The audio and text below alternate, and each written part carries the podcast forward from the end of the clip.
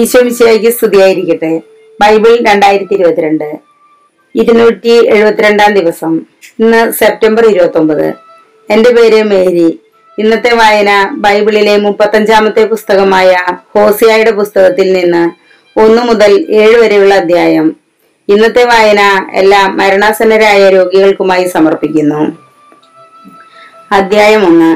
ഹോസിയായുടെ മക്കൾ.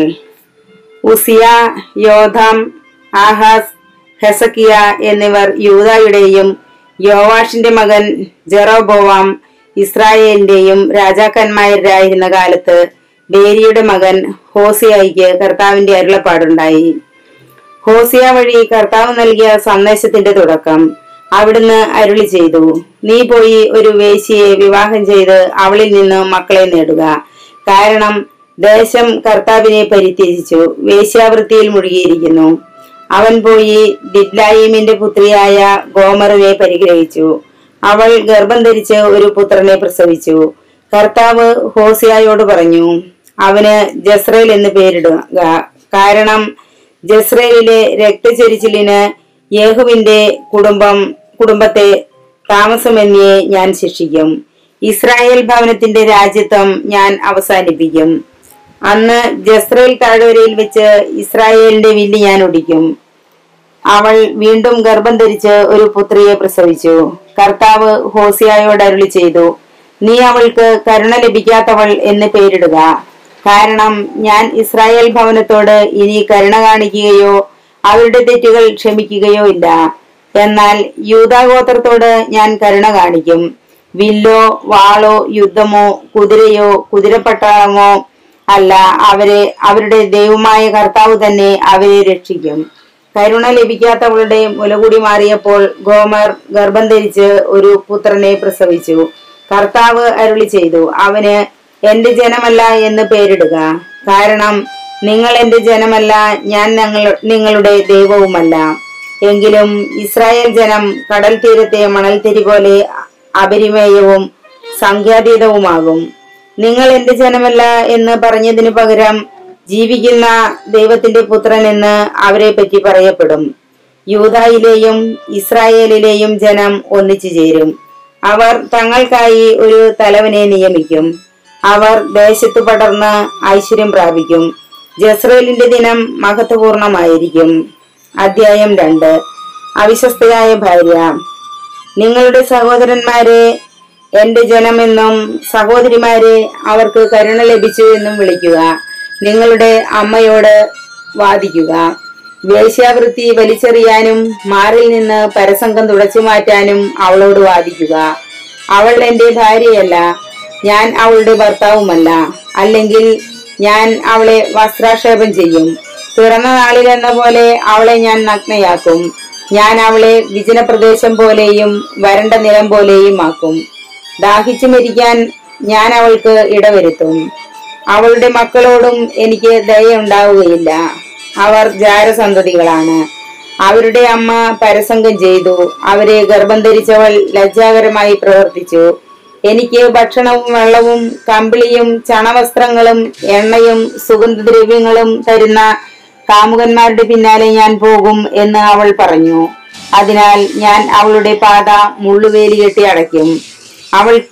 അവൾക്ക് വഴി കണ്ടെത്താനാവാത്ത വിധം അവൾക്കെതിരെ മതിൽ കെട്ടി ഉയർത്തും. അവൾ കാമുകന്മാരെ പിന്തുടരും, എന്നാൽ ഒപ്പം എത്തുകയില്ല. അവരെ അന്വേഷിക്കും, കണ്ടെത്തുകയില്ല. അപ്പോൾ അവൾ പറയും, ഞാൻ എന്റെ ആദ്യ ഭർത്താവിന്റെ അടുത്തേക്ക് മടങ്ങും. ഇന്നത്തേക്കാൾ ഭേദമായിരുന്നു അന്ന്. അവൾക്ക് ധാന്യവും വീഞ്ഞും എണ്ണയും കൊടുത്തതും അവർ ബാലിനർപ്പിച്ചിരുന്ന പൊന്നും വെള്ളിയും കൊണ്ട് അവളെ സമ്പന്നയാക്കിയതും ഞാനാണെന്ന് അവൾ മനസ്സിലാക്കിയില്ല. അതിനാൽ കൊയ്ത്തുകാലമാകുമ്പോൾ എന്റെ ധാന്യവും വിളവെടുപ്പ് വരുമ്പോൾ എന്റെ വീഞ്ഞും ഞാൻ തിരിച്ചെടുക്കും. നഗ്നത മറയ്ക്കാൻ അവൾക്ക് കൊടുത്തിരുന്ന കമ്പിളിയും ചണവസ്ത്രങ്ങളും ഞാൻ തിരിച്ചു വാങ്ങും. അവളുടെ കാമുകന്മാരുടെ കൺമുൻപിൽ വെച്ച് ഞാൻ അവളുടെ നഗ്നത അനാവൃതമാക്കും. എന്റെ പിടിയിൽ നിന്ന് ആരും അവളെ രക്ഷിക്കുകയില്ല. അവളുടെ ഹർഷാരവങ്ങൾ, ഉത്സവങ്ങൾ, അമാവാസികൾ, സാപത്തുകൾ, നിർദിഷ്ടോത്സവങ്ങൾ എന്നിവയ്ക്ക് ഞാൻ അറുതി വരുത്തും. കാമുകൻ തന്ന പ്രതിഫലമെന്ന് അവൾ പറഞ്ഞിരുന്ന മുന്തിരിച്ചെടികളും അത്തിവൃക്ഷങ്ങളും ഞാൻ നശിപ്പിക്കും. അവയെ ഞാൻ വനമാക്കി മാറ്റും. വന്യമൃഗങ്ങൾ അവ തിന്നൊടുക്കും. സുഗന്ധദ്രവ്യങ്ങൾ അർപ്പിച്ച് ബാലദേവന്മാരുടെ ഉത്സവങ്ങൾ ആഘോഷിച്ചതിനും എന്നെ മറന്ന് കർണാഭരണങ്ങളും കണ്ടാഭരണങ്ങളും അണിഞ്ഞ് കാമുകന്മാരുടെ പുറകെ പോയതിനും ഞാൻ അവളെ ശിക്ഷിക്കും. കർത്താവ് അരുളി ചെയ്യുന്നു, ഞാൻ അവളെ വശീകരിച്ച് വിജനപ്രദേശത്തേക്ക് കൊണ്ടുവരും. അവളോട് ഞാൻ ഹൃദ്യമായി സംസാരിക്കും. അവിടെ വെച്ച് ഞാൻ അവൾക്ക് അവളുടെ മുന്തിരിത്തോട്ടങ്ങൾ നൽകും. ആഹേർ താഴ്വര ഞാൻ പ്രത്യാശയുടെ കവാടമാക്കും. അവളുടെ യുവത്വത്തിൽ എന്ന പോലെ, ഈജിപ്തിൽ നിന്ന് അവൾ പുറത്തു വന്നപ്പോഴെന്ന പോലെ അവിടെ വെച്ച് അവൾ എന്റെ വിളി കേൾക്കും. കർത്താവ് അരുളി ചെയ്യുന്നു, അന്ന് നീ എന്നെ പ്രിയതമനെന്ന് വിളിക്കും. എന്റെ ബാൽ എന്ന് നീ മേലിൽ വിളിക്കുകയില്ല. ബാൽദേവന്മാരുടെ പേരുകൾ അവളുടെ അധരങ്ങളിൽ നിന്ന് ഞാൻ അകറ്റും. മേലിൽ അവരുടെ പേരുകൾ അവൾ ഉച്ചരിക്കുകയില്ല. ആ നാളുകളിൽ നിനക്ക് വേണ്ടി വന്യമൃഗങ്ങളോടും ആകാശപ്പറവുകളോടും ഇഴജന്തുക്കളോടും ഞാൻ ഒരു ഉടമ്പടി ചെയ്യും. വില്ലും വാളും യുദ്ധവും ദേശത്ത് നിന്ന് ഞാൻ തുടച്ചു മാറ്റും. സുരക്ഷിതമായി ശയിക്കാൻ ഞാൻ നിനക്കിട വരുത്തും. എന്നേക്കുമായി നിന്നെ ഞാൻ പരിഗ്രഹിക്കും. നീതിയിലും സത്യത്തിലും സ്നേഹത്തിലും കാരുണ്യത്തിലും നിന്നെ ഞാൻ സ്വീകരിക്കും. വിശ്വസ്തതയിൽ നിന്നെ ഞാൻ സ്വന്തമാക്കും. കർത്താവിനെ നീ അറിയും. കർത്താവ് അരുളി ചെയ്യുന്നു, അന്ന് ഞാൻ ആകാശത്തിന് ഉത്തരമരുളും. ആകാശം ഭൂമിക്കും ഭൂമി ധാന്യവും വീഞ്ഞും എണ്ണയും കൊണ്ട് ഉത്തരം നൽകും. അവ ജസ്രേലിന് ഉത്തരം നൽകും.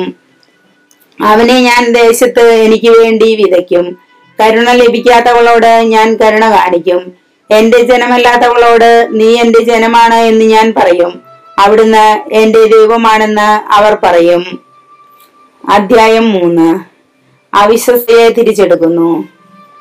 കർത്താവ് എന്നോട് അരുളി ചെയ്തു, നീ പോയി ജാരവേഴ്ചയുള്ളവളും വ്യഭിചാരിണിയുമായ ഒരുവളെ സ്നേഹിക്കുക. മുന്തിരിയടകൾ ഇഷ്ടപ്പെടുകയും അന്യദേവന്മാരുടെ പിറകെ പോവുകയും ചെയ്തിട്ടും ഇസ്രായേൽ ജനത്തെ കർത്താവ് സ്നേഹിക്കുന്നത് പോലെ തന്നെ 15 ഷെക്കൽ വെള്ളിയും 1.5 ഹോമർ ബാർലിയും കൊടുത്ത് ഞാൻ അവളെ സ്വന്തമാക്കി. ഞാൻ അവളോട് പറഞ്ഞു, ദീർഘനാൾ നീ എന്റേതായിരിക്കണം. നീ വ്യഭിചരിക്കരുത്. അന്യപുരുഷന്റേതാവരുത്.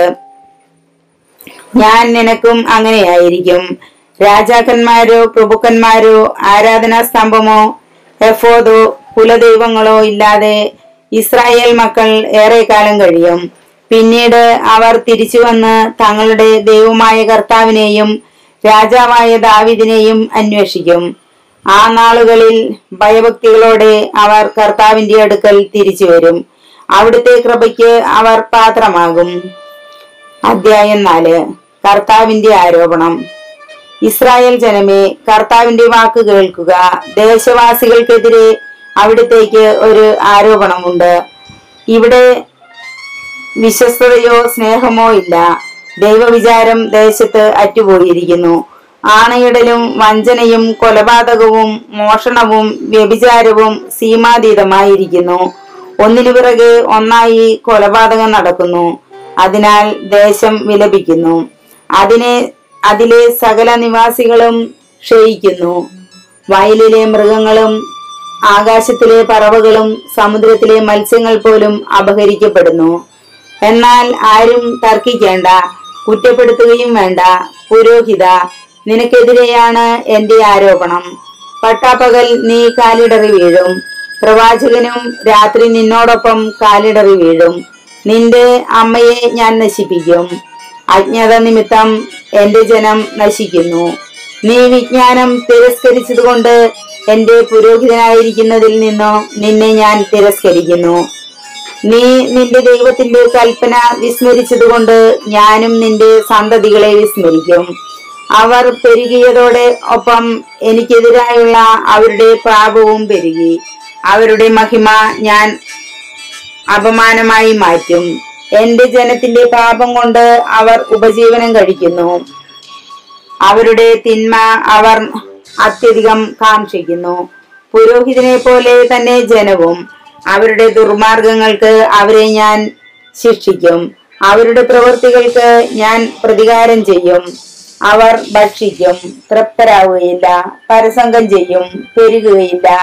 കാരണം വ്യഭിചാരത്തിൽ മുഴുകാനായി അവർ കർത്താവിനെ പരിത്യജിച്ചു. വീഞ്ഞും പുഴുവീഞ്ഞും സുബോധം കെടുത്തും. തടികഷ്ണത്തോട് എന്റെ ജനം ഒരേ സംഗതി ആരായുന്നു. അവരുടെ ദണ്ഡ് അവർക്ക് പ്രവചനമരുളുന്നു. വ്യഭിചാരത്തിന്റെ ദുർബോധം അവരെ വഴി തെറ്റിച്ചു. പരസംഗത്തിനു വേണ്ടി തങ്ങളുടെ ദൈവത്തെ അവർ പരിത്യജിച്ചു. ഗിരിശൃംഗങ്ങളിൽ അവർ ബലിയർപ്പിച്ചു. കുന്നിന്മേലും കരുവേലകത്തിന്റെയും പുന്നയുടെയും ആലിന്റെയും ചുവട്ടിലും അവർ അർച്ചന നടത്തുന്നു. അവയുടെ തണൽ സുഖം നൽകുന്നു. നിങ്ങളുടെ പുത്രിമാർ വേശ്യാവൃത്തി നടത്തുന്നു, നിങ്ങളുടെ ഭാര്യമാർ പരസംഗം ചെയ്യുന്നു. വേശ്യാവൃത്തി ചെയ്യുന്നതിന് നിങ്ങളുടെ പുത്രിമാരെയോ വ്യഭിചരിക്കുന്നതിന് നിങ്ങളുടെ ഭാര്യമാരെയോ ഞാൻ ശിക്ഷിക്കുകയില്ല. കാരണം പുരുഷന്മാർ തന്നെ പരസംഗത്തിൽ ഏർപ്പെടുകയും ദേവദാസികളോടൊത്ത് ബലിയർപ്പിക്കുകയും ചെയ്യുന്നു. അറിവില്ലാത്ത ജനം നശിക്കും. ഇസ്രായേലെ നീ പരസംഗം ചെയ്യുന്നെങ്കിലും യൂദ ആ തെറ്റിലകപ്പെടാതിരിക്കട്ടെ. ഗിൽഗാലിൽ പ്രവേശിക്കരുത്, ബദാവനിൽ പോവുകയുമരുത്. കർത്താവാണ് എന്ന് ആണയിടരുത്. ദുശാണ്ഡിമുള്ള പശുക്കുട്ടിയെ പോലെ ഇസ്രായേൽ ശാണ്ഡ്യം പിടിക്കുന്നു. വിശാലമായ പുൽത്തകിടിയിൽ കുഞ്ഞാടിനെ എന്ന പോലെ കർത്താവിന് അവരെ മേയ്ക്കാനാകുമോ? എഫ്രായിം വിഗ്രഹങ്ങളെ പുണർന്നിരിക്കുന്നു. അവർ മദ്യപാന്മാരോടൊത്ത് കഴിയുന്നു. അവർ വ്യഭിചാരത്തിൽ മുഴുകുന്നു. മഹിമയേക്കാൾ മ്ലേച്ഛത കാക്ഷിക്കുന്നു. കാറ്റിന്റെ ചിറക് അവരെ തൂത്തെറിയും. തങ്ങളുടെ ബലിപീഠങ്ങളെ കുറിച്ച് അവർ ലജ്ജിക്കും. അധ്യായം 5. ജനത്തിനും നേതാക്കന്മാർക്കുമെതിരെ. പുരോഹിതന്മാരെ കേൾക്കുക, ഇസ്രായേൽ ഭവനമേ ശ്രദ്ധിക്കുക, രാജകുടുംബമേ ശ്രവിക്കുക. നിങ്ങളുടെ മേൽ വിധി പ്രസ്താവിച്ചിരിക്കുന്നു. നിങ്ങൾ മിസ്വായിൽ ഒരു കെണിയും താബോറിൽ വിരിച്ച വലയുമായിരുന്നു. ഷിത്തിമിൽ അവർ ആഴമേറിയ കുഴി ഒഴിച്ചു. അവരെ എല്ലാവരെയും ഞാൻ ശിക്ഷിക്കും. എഫ്രായിമിനെ എനിക്കറിയാം. ഇസ്രായേൽ എന്നിൽ നിന്നും മറഞ്ഞല്ലിരിക്കുന്നത്. എഫ്രായിം, നീ പരസംഗം ചെയ്തു. ഇസ്രായേൽ മലിനമാണ്. തങ്ങളുടെ ദൈവത്തിന്റെ അടുത്തേക്ക് തിരികെ പോകാൻ അവരുടെ പ്രവൃത്തികൾ അവരെ അനുവദിക്കുന്നില്ല. കാരണം വ്യഭിചാര ദുർബോധം അവരിൽ കുടികൊള്ളുന്നു. അവർ കർത്താവിനെ അറിയുന്നുമില്ല. ഇസ്രായേലിന്റെ അഹങ്കാരം അവനെതിരെ സാക്ഷ്യം നൽകുന്നു. എഫ്രായിം തന്റെ തിന്മയിൽ തട്ടി വീഴും. യൂദായും അവരോടൊപ്പം കാലിടറി വീഴും. തങ്ങളുടെ ആട്ടിൻപറ്റങ്ങളും കാലിക്കൂട്ടങ്ങളുമായി അവർ കർത്താവിനെ അന്വേഷിച്ചു പോകും. എന്നാൽ അവർ അവിടുത്തെ കണ്ടെത്തുകയില്ല. അവിടുന്ന് അവരെ വിട്ടകന്നിരിക്കുന്നു. അവർ കർത്താവിനോട് അവിശ്വസ്തത കാണിച്ചു. അവർ ജാരസന്തതികൾക്കാണ് ജന്മം നൽകിയത്. അമാവാസി അവരുടെ വയലുകളോടൊപ്പം വിഴുങ്ങും. സഹോദരർ തമ്മിൽ യുദ്ധം. ഗിബയായിൽ കൊമ്പ് വിളിക്കുവിൻ, റാമായിൽ കാഹളം മുഴക്കുവിൻ, ബദാവനിൽ പോർവിളി നടത്തുവിൻ. ബെഞ്ചമിൻ യുദ്ധത്തിന് പുറപ്പെടുക. ശിക്ഷയുടെ ദിവസം എഫ്രായിം വിജനമാക്കപ്പെടും. സുനിശ്ചിതമായ നാശമാണ് ഇസ്രായേൽ ഗോത്രങ്ങളോട് ഞാൻ പ്രഖ്യാപിക്കുന്നത്. യൂദായുടെ നായകന്മാർ അതിർത്തി രേഖ മാറ്റുന്നവരെ പോലെ ആയിരിക്കുന്നു. എന്റെ ക്രോധം അവരുടെ മേൽ ഞാൻ വെള്ളം പോലെ ഒഴുക്കും. എഫ്രായിം മർദ്ദകരാണ്. അവൻ നീതിയെ ചവിട്ടി മെതിക്കുന്നു. മിഥ്യയെ പിന്തുടരാൻ അവർ ഉറച്ചിരിക്കുന്നു. എഫ്രായിമിന് ഞാൻ കീടം പോലെയാണ്, യൂദാഭവനത്തിന് വ്രണം പോലെയും. എഫ്രായിം തന്റെ രോഗവും യൂദ തന്റെ മുറിവും കണ്ടപ്പോൾ എഫ്രായിം അസീറിയയിലേക്ക് തിരിഞ്ഞു. മഹാരാജാവിന്റെ അടുത്തേക്ക് ആളയച്ചു. എന്നാൽ നിങ്ങളെ സുഖപ്പെടുത്താനോ നിങ്ങളുടെ മുറിവുണക്കാനോ അവനെ സാധിക്കുകയില്ല. ഞാൻ എഫ്രായിമിന് ഒരു സിംഹത്തെ പോലെയും യൂദാഭവനത്തിന് ഒരു യുവസിംഹത്തെ പോലെയും ആയിരിക്കും. ഞാൻ തന്നെ അവരെ ചീന്തികളയും. ഞാൻ അവരെ ഉപേക്ഷിച്ചു പോകും. ഞാൻ അവരെ വലിച്ചിഴച്ച് കൊണ്ടുപോകും. ആർക്കും അവരെ രക്ഷിക്കാൻ കഴിയുകയില്ല. അവർ തങ്ങളുടെ തെറ്റുകൾ ഏറ്റുപറഞ്ഞ് എന്റെ സാന്നിധ്യം തേടുകയും തങ്ങളുടെ വ്യതയിൽ എന്നെ അന്വേഷിക്കുകയും ചെയ്യുന്നതുവരെ ഞാൻ എന്റെ വാസസ്ഥലത്തേക്ക് മടങ്ങും. അധ്യായം 6. ആത്മാർത്ഥതയില്ലാത്ത അനുതാപം. അവർ പറയും, വരുവിൻ, നമുക്ക് കർത്താവിങ്കിലേക്ക് മടങ്ങിപ്പോകാം. അവിടുന്ന് നമ്മെ ചീന്തി കളഞ്ഞു, അവിടുന്ന് തന്നെ സുഖപ്പെടുത്തും. അവിടുന്ന് നമ്മെ പ്രഹരിച്ചു, അവിടുന്ന് തന്നെ മുറിവുകൾ വെച്ച് കിട്ടും. 2 ദിവസത്തിന് ശേഷം അവിടുന്ന് നമുക്ക് ജീവൻ തിരിച്ചു തരും. 3-ാം ദിവസം അവിടുന്ന് നമ്മെ ഉയർപ്പിക്കും. നാം അവിടുത്തെ സന്നിധിയിൽ ജീവിക്കേണ്ടതിന് തന്നെ കർത്താവിനെ അറിയാൻ നമുക്ക് ഏകാഗ്രതയോടെ ശ്രമിക്കാം. അവിടുത്തെ ആഗമനം പ്രഭാതം പോലെ സുനിശ്ചിതമാണ്. മഴ പോലെ ഭൂമിയെ നനയ്ക്കുന്ന വസന്തവൃഷ്ടി പോലെ അവിടുന്ന് നമ്മുടെ മേൽ വരും. എഫ്രായിം, ഞാൻ നിന്നോട് എന്തു ചെയ്യും? യൂദ, ഞാൻ നിന്നോട് എന്തു ചെയ്യും? നിന്റെ സ്നേഹം പ്രഭാതമേഘം പോലെയും മാഞ്ഞു പോകുന്ന മഞ്ഞുതുള്ളി പോലെയുമാണ്. അതുകൊണ്ട് പ്രവാചകന്മാർ വഴി അവരെ ഞാൻ വെട്ടിവീഴ്ത്തി. എന്റെ അധരങ്ങളിൽ നിന്ന് പുറപ്പെടുന്ന വാക്കുകളാൽ അവരെ ഞാൻ വധിച്ചു. എന്റെ വിധി പ്രകാശം പോലെ പരക്കുന്നു. ബലിയല്ല സ്നേഹമാണ് ഞാൻ ആഗ്രഹിക്കുന്നത്, ദഹന ബലികളല്ല ദൈവജ്ഞാനമാണ് എനിക്കിഷ്ടം. എന്നാൽ ആദാമിൽ വെച്ച് അവർ ഉടമ്പടി ലംഘിച്ചു. അവിടെ വെച്ച് എന്നോട് അവർ അവിശ്വസ്തത കാണിച്ചു. ദുഷ്കർമ്മികളുടെ നഗരമാണ് ഗിലെയാദ്. അവിടെ രക്തമൊഴുകിയ ചാലുകൾ കാണാം. പതിയിരിക്കുന്ന കവർച്ചക്കാരെ പോലെ പുരോഹിതർ സംഘം ചേർന്നിരിക്കുന്നു. ഷെക്കെമിലേക്കുള്ള വഴിയിൽ അവർ കൊല നടത്തുന്നു. അതെ, അവർ ഹീനകൃത്യം ചെയ്യുന്നു. ഇസ്രായേൽ ഭവനത്തിൽ ഞാൻ ഭീകരമായ ഒരു കാര്യം കണ്ടു. എഫ്രായിമിന്റെ പരസംഗം അവിടെയാണ്. ഇസ്രായേൽ മലിനമായിരിക്കുന്നു. എന്റെ ജനത്തിന്റെ ഭാഗധേയം നിർണയിക്കുമ്പോൾ യൂദ, നിനക്കും ഞാൻ ഒരു കൊയ്ത്ത് നിശ്ചയിച്ചിട്ടുണ്ട്. അധ്യായം 7. ഇസ്രായേലിന്റെ ഉപജാപങ്ങൾ. ഞാൻ ഇസ്രായേലിനെ സുഖപ്പെടുത്താൻ ഒരുങ്ങുമ്പോൾ എഫ്രായിമിന്റെ അഴിമതിയും സമരിയായുടെ അകൃത്യങ്ങളും വെളിപ്പെടും. അവർ വ്യാജമായി പെരുമാറുന്നു. കള്ളൻ അകത്തു കിടക്കുന്നു, കവർച്ചക്കാരൻ പുറത്ത് കൊള്ള നടത്തുന്നു. അവരുടെ ദുഷ്കർമ്മങ്ങൾ ഞാൻ ഓർക്കുന്നുവെന്ന് അവർക്ക് ചിന്തയില്ല. അവരുടെ പ്രവർത്തികൾ അവരെ വലയം ചെയ്തിരിക്കുന്നു. അവ എന്റെ കൺമുൻപിലുണ്ട്. തങ്ങളുടെ ദുഷ്ടത കൊണ്ട് അവർ രാജാവിനെ സന്തോഷിപ്പിക്കുന്നു. വഞ്ചന കൊണ്ട് പ്രഭുക്കന്മാരെയും. അവർ വ്യഭിചാരികളാണ്, ചുട്ടുപഴുത്ത അടുപ്പ് പോലെയാണവർ. മാവ് കുഴയ്ക്കുന്നത് മുതൽ അത് പുളിക്കുന്നത് വരെ മാത്രമേ അതിൽ തീ ആളിക്കത്താതിരിക്കുകയുള്ളൂ. നമ്മുടെ രാജാവിന്റെ ഉത്സവ ദിനത്തിൽ പ്രഭുക്കന്മാർ വീഞ്ഞിന്റെ ലഹരിയിൽ ദഹിച്ച് നിന്നവരുമായി അവൻ കൈകോർത്തു പിടിച്ചു. ഗൂഢാലോചന കൊണ്ട് അവരുടെ ഹൃദയം തീച്ചുള പോലെ ജ്വലിക്കുന്നു. രാത്രി മുഴുവൻ അവരുടെ കോപം മങ്ങിക്കിടക്കുന്നു, പ്രഭാതമാകുമ്പോൾ അത് ആളിക്കത്തുന്നു. അവർ അടുപ്പുപോലെ ചുട്ടുപഴുത്തിരിക്കുന്നു. തങ്ങളുടെ ഭരണാധിപന്മാരെ അവർ വിഴുങ്ങുന്നു. അവരുടെ രാജാക്കന്മാർ നിലംപതിച്ചു. അവരാരും എന്നെ വിളിച്ചപേക്ഷിക്കുന്നില്ല. ജനതകളുമായി ഇടകലർന്ന മറിച്ചിടാതെ ചുട്ടെടുത്ത അപ്പമാണ് എഫ്രായിം. പരദേശികൾ അവന്റെ ശക്തി കാർന്നു തിന്നുന്നു. അവൻ അത് അറിയുന്നില്ല. അവന്റെ മുടി നരച്ചു തുടങ്ങി, അവൻ അത് അറിയുന്നില്ല. ഇസ്രായേലിന്റെ അഹങ്കാരം അവനെതിരെ സാക്ഷ്യം നൽകുന്നു. ഇതൊക്കെയായിട്ടും അവർ തങ്ങളുടെ ദൈവമായ കർത്താവിങ്കിലേക്ക് തിരിയുകയോ അവിടുത്തെ അന്വേഷിക്കുകയോ ചെയ്യുന്നില്ല. ബുദ്ധിയും വിവേകവുമില്ലാത്ത മാടപ്രാവിന് തുല്യമാണ് എഫ്രായിം. അവൻ ഈജിപ്തിനെ സഹായത്തിന് വിളിക്കുന്നു. അവ അസീറിയയിൽ അഭയം തേടുന്നു. അവർ പോകുന്ന വഴി അവരുടെ മേൽ ഞാൻ വല വീശും. വായുവിലെ പക്ഷികളെ എന്ന പോലെ അവരെ ഞാൻ വീഴ്ത്തും.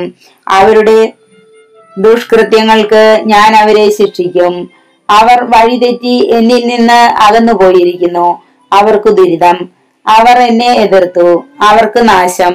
ഞാൻ അവരെ രക്ഷിക്കുമായിരുന്നു, എന്നാൽ അവർ എനിക്കെതിരെ വ്യാജം പറയുന്നു. ഹൃദയം നൊന്ത് എന്നെ വിളിച്ചപേക്ഷിക്കുന്നതിനു പകരം അവർ കിടക്കയിൽ വീണ് വിലപിക്കുന്നു. ധാന്യത്തിനും വീഞ്ഞിനും വേണ്ടി അവർ തങ്ങളെ തന്നെ മുറിവേൽപ്പിക്കുന്നു. അവർ എന്നെ ധിക്കരിക്കുന്നു. ഞാനാണ് അവരുടെ കരങ്ങൾക്ക് പരിശീലനവും ശക്തിയും നൽകിയത്. എന്നിട്ടും അവർ എനിക്കെതിരെ തിന്മ നിരൂപിക്കുന്നു. അവർ ബാലിലേക്ക് തിരിയുന്നു. അവർ ചതിക്കുന്ന വില്ലുപോലെയാണ്. അവരുടെ പ്രഭുക്കന്മാർ തങ്ങളുടെ നാവിന്റെ ഔന്നത്യം നിമിത്തം വാളിനിരയാകും. ഈജിപ്തിൽ അവർ ഇതിനാൽ പരിഹാസ വിഷയമാകും.